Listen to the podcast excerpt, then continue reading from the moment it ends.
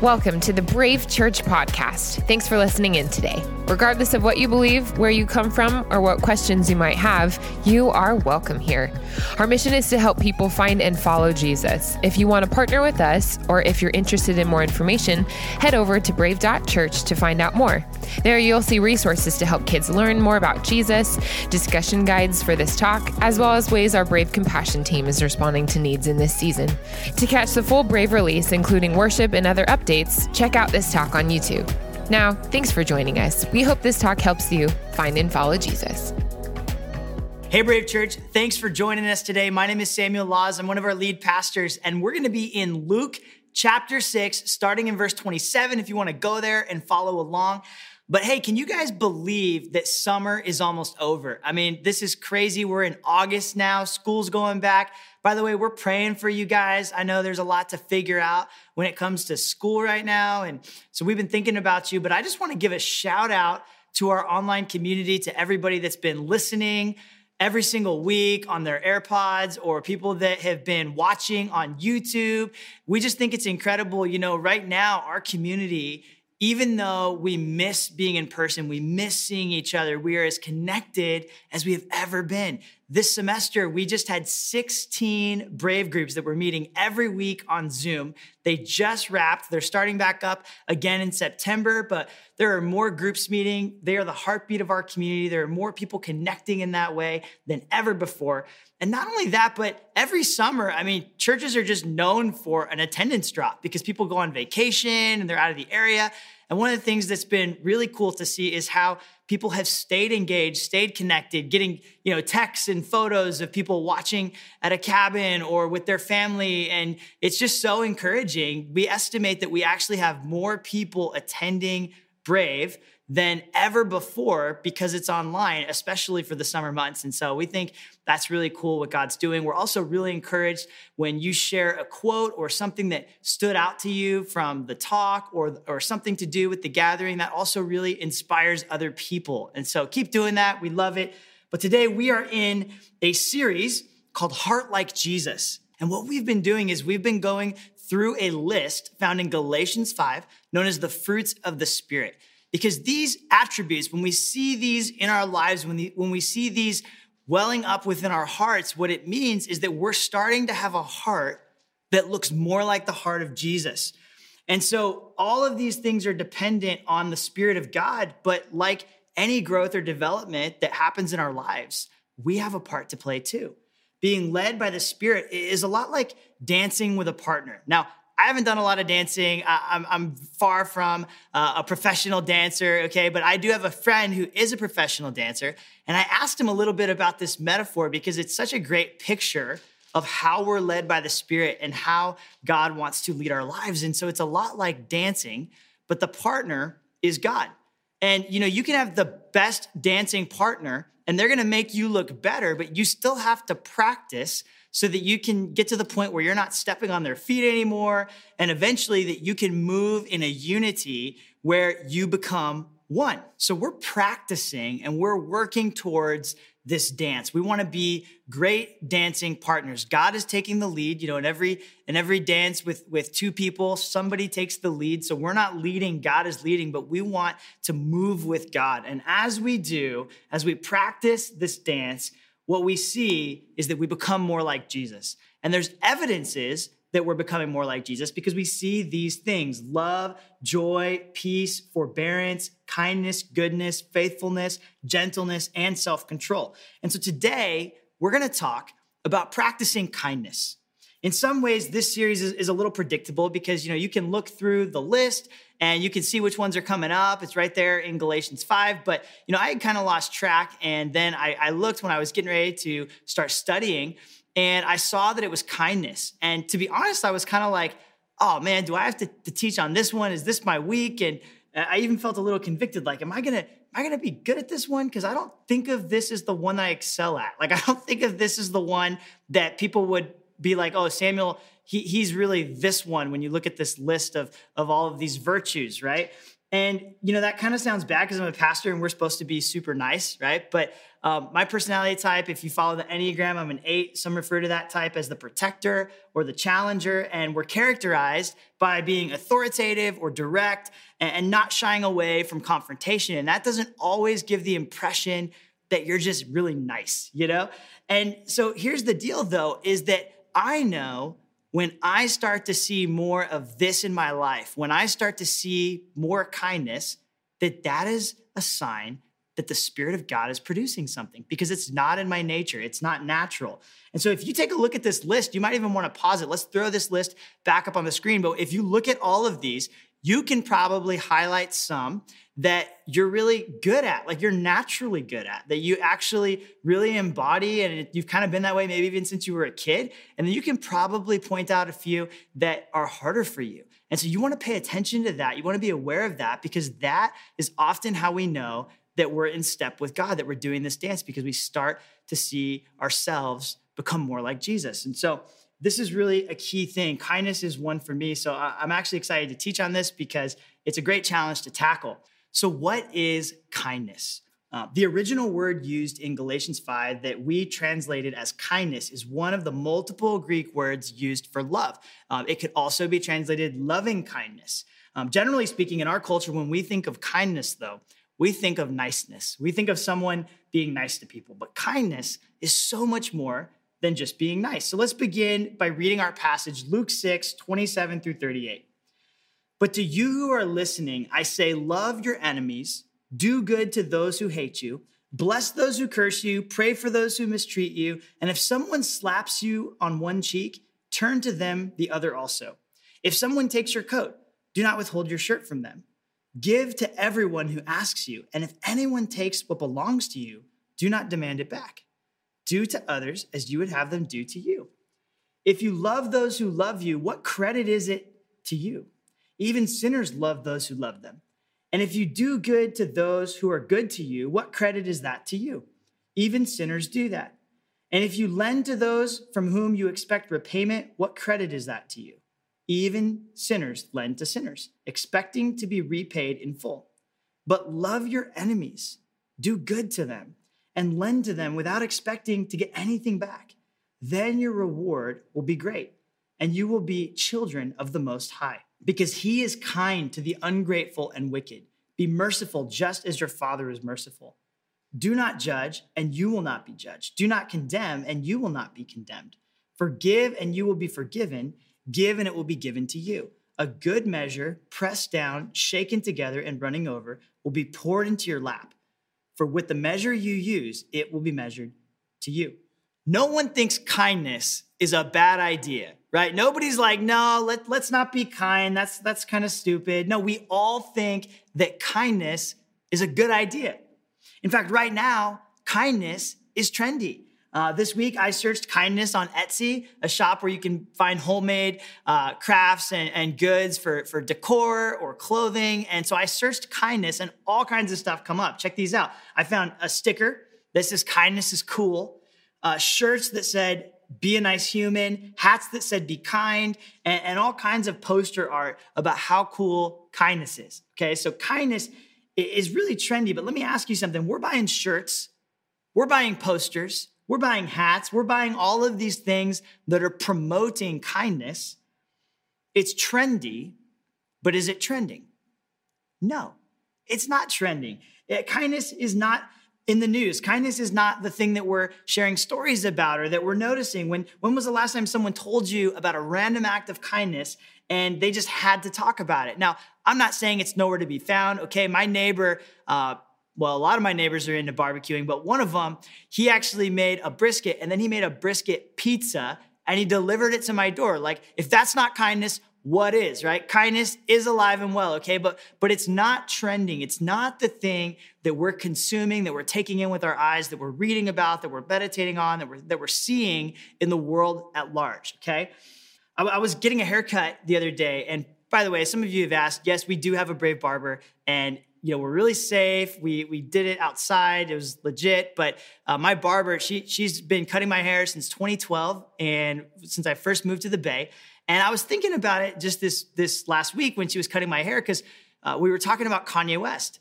And I was thinking, you know, we've talked about Kanye for years now. And he's always coming up, not even necessarily because you want to talk about him, but he just does stuff that's so crazy that he's always in the news. And then I had this other thought, and I was like, you know, what if, what if we talked about kindness more than Kanye? Like, let's talk about kindness more than Kanye. I, I don't know about your newsfeed, but mine, I, I can't remember the last time some really cool story about somebody doing something kind just popped up. Maybe you can think of one, but one is not a trend, which leads me to a theory. Okay, I think I know why we have positive associations with kindness, but it's not common in our world. Despite all the cool stuff that you can decorate your house with or that you can get to wear on Etsy, okay, despite all our ideals about kindness, and even despite the fact that we generally agree that kindness is a good thing, you know why kindness isn't trending? You wanna know why? Here it is. Kindness isn't trending because there are other things that we like more. In fact, we like these things so much more that we even make excuses for people who aren't kind because we like these things more. For example, she's really direct, a little short, but she gets things done. Or, you know, he's not really good with people, but he's really smart. Or, or they cancel people, but they're for justice. Or he's not the most flexible, but he's organized.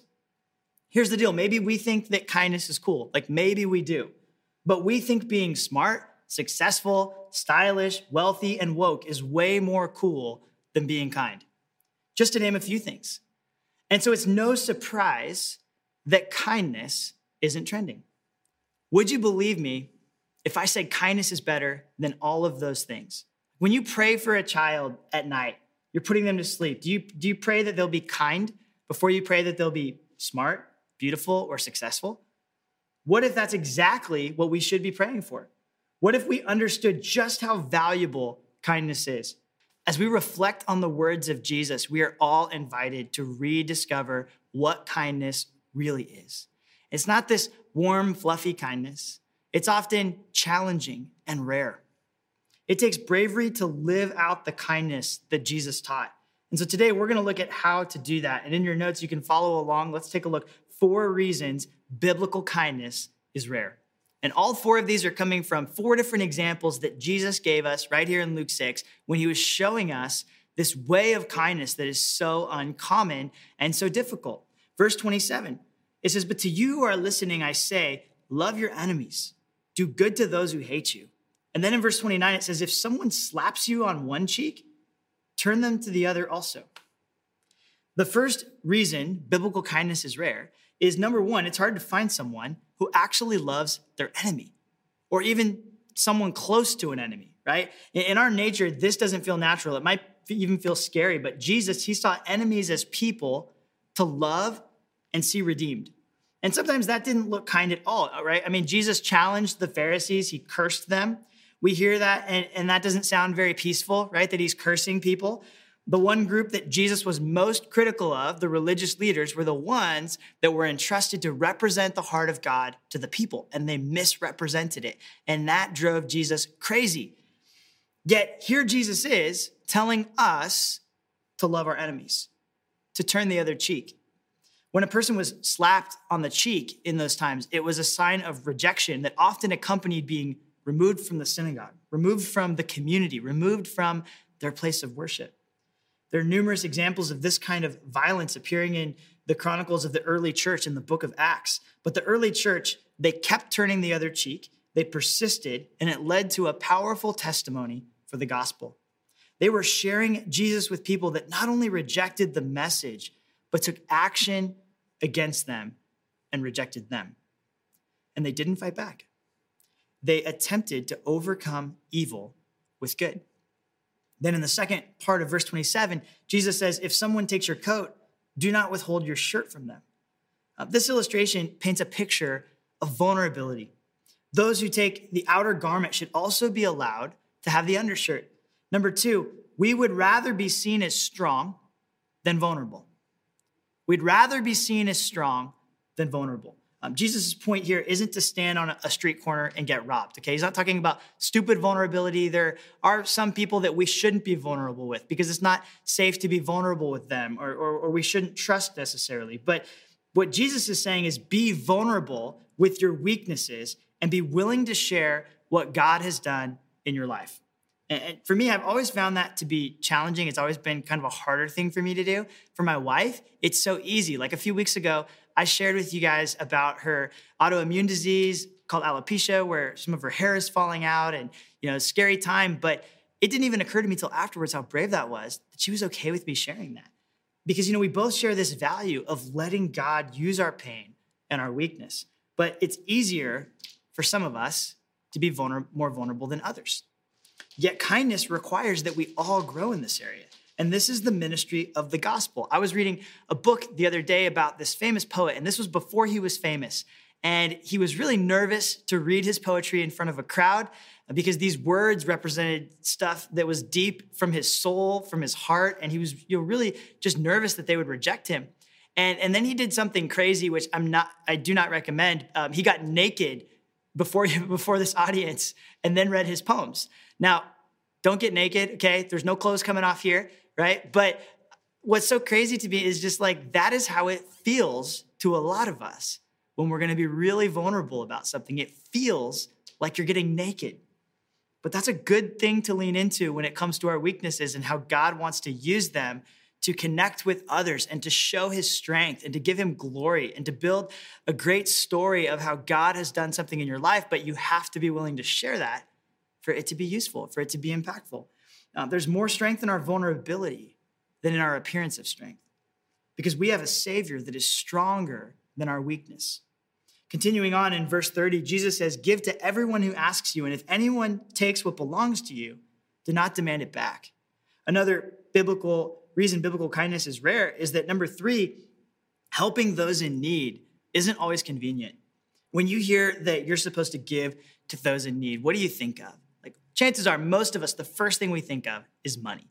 Right? We think of giving to those who are, who are poor, in need, that need food. And, and, that's a really important aspect that we're called to as followers of Jesus is to care for the poor, especially the Bible says those within your household, caring for the poor in our church. Through brave compassion, we have been able to do so much during this season, which is just so incredible. In fact, just last week, we had an idea. It was, it was World Against Human Trafficking Day, this awareness day. And there's an organization that we have already been partnering with for years called New Day for Children. And every year during our vision campaign, we raise money for them, we send them a check. But we just thought, hey, let's just throw it out there. We did a, a quick video. Let's just throw it out there. Anyone who wants to give to help them today for, for one day, it's all gonna go to them. And so you guys raised about $2,000 in 24 hours and it's so cool because they didn't even know we were going to do it. They didn't even see it coming. And I love that. I love that we can use our resources to help those in need. But here's what I'm getting at is, is sometimes that is what we need to do, right? Sometimes that's the only way to be a blessing. Like this is an, a great example because it's an organization where we can't volunteer because it, things need to be confidential for the safety of the children that they're rescuing and, and rehabilitating. But sometimes money is the easy one because it doesn't require our time. It doesn't require emotional investment. It doesn't require the hard work of building relationships. See, there are all kinds of poverty around us that also need to be met with our heart, that also need to be met with our care. Some people are, are isolated and lonely and they're longing for community. Some people, they're, they're poor in their spiritual life because they haven't been connected to God yet and they're searching, and God might want to use you to help connect them to Him. The truth is, we can't be there for everyone, but who can we be there for? Who can call us in the middle of the night if they need someone to talk to? Who, who will we drop everything for if they needed us to? I wonder what does inconvenient kindness look like to you? Meeting needs is a fundamental expression of love. So let's review. Why is biblical kindness rare? Okay, number one, it's hard to find someone who actually loves their enemy. Number two, uh, we would rather be seen as strong than vulnerable. And number three, helping those in need isn't always convenient. Lastly, let's take a look at verse 30. Jesus repeats what he said earlier. He says, Give to everyone who asks you, and if anyone takes what belongs to you, do not demand it back. Then down in verse 37, he says, Do not judge, and you will not be judged. Do not condemn, and you will not be condemned. Forgive, and you will be forgiven. Number four, it's easier to receive forgiveness than to give it away. C.S. Lewis, he said, Everyone says forgiveness is a lovely idea until they have something to forgive. Forgiving instead of going for revenge, it takes incredible restraint. Uh, in fact, Paul knew this in 1 Corinthians 6. He even says, It's better to be defrauded than to bring revenge in Jesus' name. See, Jesus, he doesn't want anyone taking payback into their own hands in his name. It's like over and over again in so many different ways, Jesus is like, hey guys, love your enemies. Like, this is what it's about. Love your enemies. This is our strategy. This is, uh, it sounds crazy. Nobody else is doing it, but trust me, it's gonna work. And the greatest vindication is turning an enemy into a friend of God. Only loving kindness can do that. So, where do we go from here? How, how do we do this? How do we practice this? You know, Jesus, he was so brilliant that he actually summed all of this up into one sentence, into one phrase that we can remember that is so simple. Here's how it goes. Here's how we're going to practice kindness this week do to others as you would have them do to you. When you find yourself in a situation where you're not sure what to do, ask yourself that question What would I want someone to do for me? And that is the way of kindness. One of the most beautiful examples of this is found in the life of the Apostle Paul. So you might have heard about his story when he came to know Jesus. His name used to be Saul. He hunted Jewish Christians, he had them killed, he had them imprisoned. He was passionate for God, but his passion was misplaced. He didn't know it when he was doing it, but he was actually opposing God. He was accidentally an enemy of God. I wonder if you've heard about what happened before the miracle conversion of Saul, before God came to him.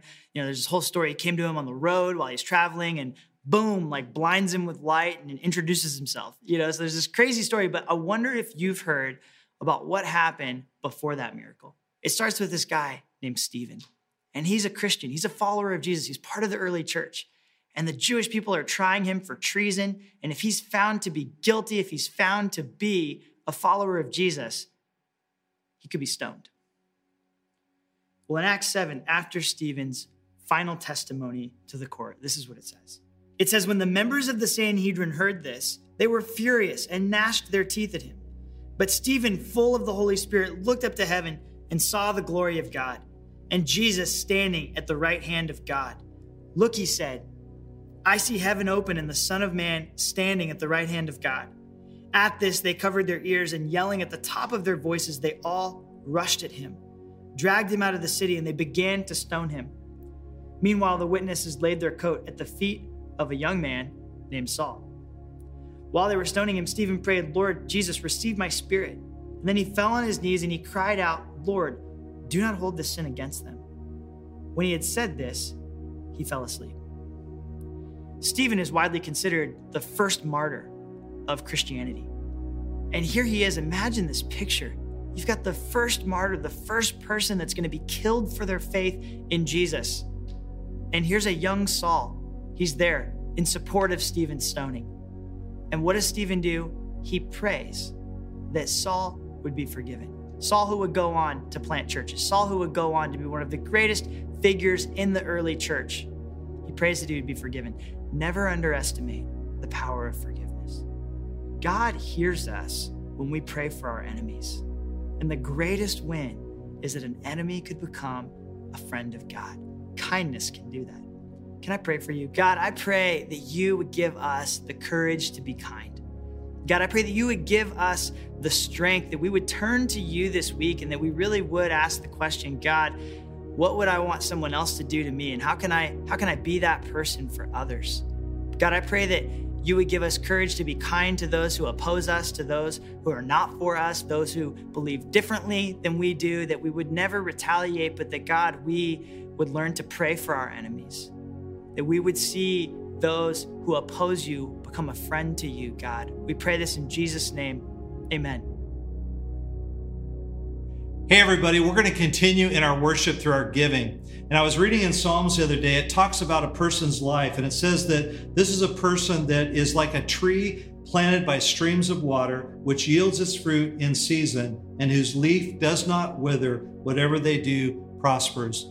You know what? It's great to be encouraged that through our giving, that we have God's favor in every area of our lives. And whether we're in a COVID season or whether we're in a difficult season, that we can trust in the Lord through our giving that God's going to take care of us and that God's going to uh, bless us. And so I just want to pray for you as we prepare our hearts to give. Father in heaven, we just thank you that you're faithful through every season and that our leaf does not need to wither, but that we can see uh, your blessing in every season of our life. And so as we give, uh, cheerfully, Lord God, we just trust in you with all the needs of our life. In Jesus' name we pray. Amen. Thanks for joining us for the Brave Church podcast. If you don't live in the area, but this ministry is impacting you, please consider giving to support what God is doing through our church. For questions or more information about getting connected, just go to brave.church. We'll see you next week.